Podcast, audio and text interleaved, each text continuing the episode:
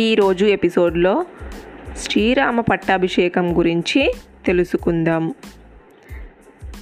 వరప్రసాదులైన రామలక్ష్మణ భరత శత్రుఘ్నులు నలుగురిని నాలుగు కళ్ళు అనుకునేవాడు దశరథుడు. ప్రేమగా వారిని చూసుకునేవాడు.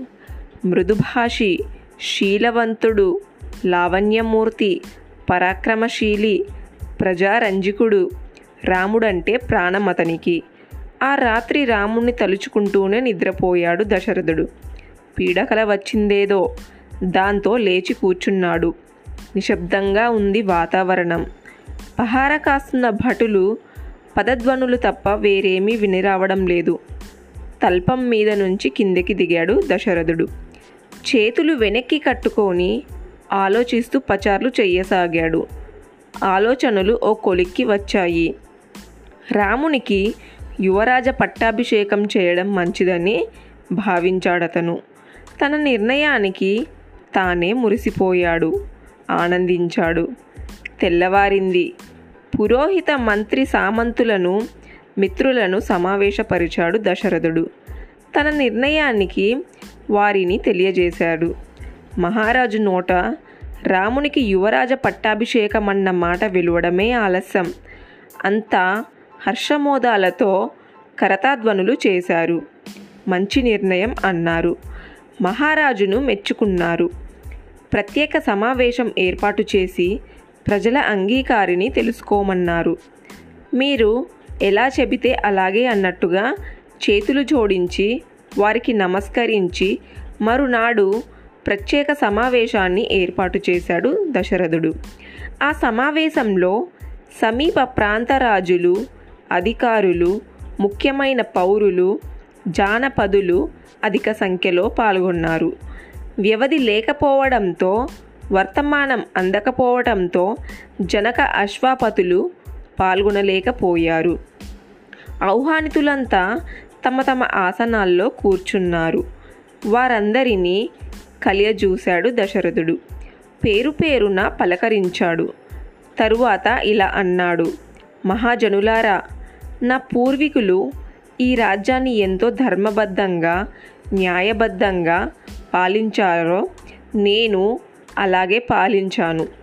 ప్రజల్ని కన్నబిడ్డలా చూసుకున్నాను. ఎవరికి ఏ లోటు రానివ్వలేదు. యువకుడిగా శ్వేతఛత్రం కింద ప్రవేశించి దాని కిందే తలపండి వృద్ధున్నయ్యాను నేడు శరీరం విశ్రాంతిని కోరుకుంటుంది. శక్తిహీనుణ్ణి కాకముందే ఈ సింహాసనాన్ని వదిలేందుకు మీ అనుమతిని కోరుకుంటున్నాను. సభలో కలకలం చోటు చేసుకుంది. ఆందోళన చెందారంతా. ఆందోళన పడకండి. దయచేసి నా మాటలు పూర్తిగా వినండి అన్నాడు దశరథుడు. చెప్పాడిలా ఈ రాజభారాన్ని శక్తులు నిండిన యువకుడు మోయడం సబబు. మీరందరూ అంగీకరిస్తే ప్రతిభావంతుడు ప్రజారంజకుడు నా సరిసాటి నా జ్యేష్ఠ కుమారుడు శ్రీరామునికి యువరాజ పట్టాభిషేకం చేయదల్చాను. శ్రీరామునికి యువరాజ పట్టాభిషేకం అనగానే సభలో సందడి చోటు చేసుకుంది. బాగుంది బాగుంది మంచి ఆలోచన అంటూ ఎవరో అరిచారు. తొందర పడకండి దయచేసి వినండి. నా ఆలోచన సరి అయినది అనుకుంటే బాగుందని చెప్పండి. కాదనుకుంటే ఆ విషయం కూడా నిర్మోహమాటంగా తెలియజేయండి. దేనికి ఎవరిని తప్పు పట్టను? ఆలోచించి నిర్ణయం తీసుకోండి అన్నాడు దశరథుడు. ఎదురు చూసిన సుముహూర్తం ఇంత త్వరగా వస్తుందనుకోలేదు? సభాసదులు. హర్షధ్వానాలు చేశారంతా. కొందరు ప్రముఖులైతే గుంపులుగా చేరి చర్చించి తమ ఆమోదాన్ని ఏకకంఠంతో తెలియజేశారు. అంతా క్షణాల్లో జరిగిపోయింది. నచ్చలేదని దశరథునికి అప్పుడిలా అన్నాడతను. పెద్దలారా నేను రాజుని.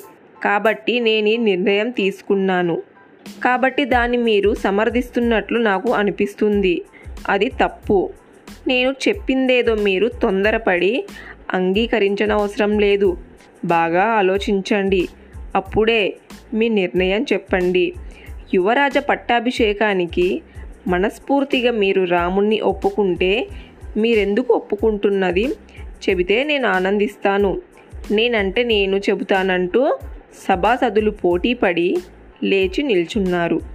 ఆనందంతో ఉప్పొంగిపోయాడు దశరథుడు. ఒకరి తర్వాత ఒకరిగా చెప్పండి అన్నాడు. చెప్పసాగారిలా రాజేంద్ర రఘురాముడు మీ వంశానికే మణిదీపం. భూలోకాన వెలసిన నారాయణమూర్తి. ఆయన రాజు అయితే లోకులకు ఏ లోటు ఉన్న ఉండదు అన్నారొకరు. తరువాయి భాగం నెక్స్ట్ ఎపిసోడ్లో తెలుసుకుందాం.